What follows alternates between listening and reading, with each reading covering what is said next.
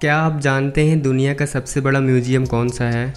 ये museum Paris में मौजूद है और इसकी स्थापना 10 अगस्त सत्रह सौ तिरानवे में, आज से लगभग 228 साल पहले किया गया था। इस म्यूज़ियम में तीन लाख अस्सी हज़ार से ज़्यादा वस्तुएँ मौजूद हैं और पैंतीस हज़ार वर्क्स ऑफ़ आर्ट डिस्प्ले है और ये museum world most visited museum है।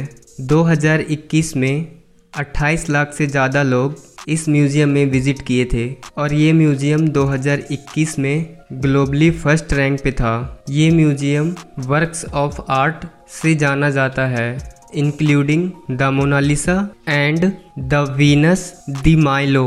और इस म्यूज़ियम का नाम है लूब म्यूज़ियम, जो पेरिस में मौजूद है। ये म्यूज़ियम दुनिया का सबसे बड़ा म्यूज़ियम है। ऐसे ही अमेजिंग फैक्ट्स जानने के लिए हमारे साथ जुड़े रहें। धन्यवाद।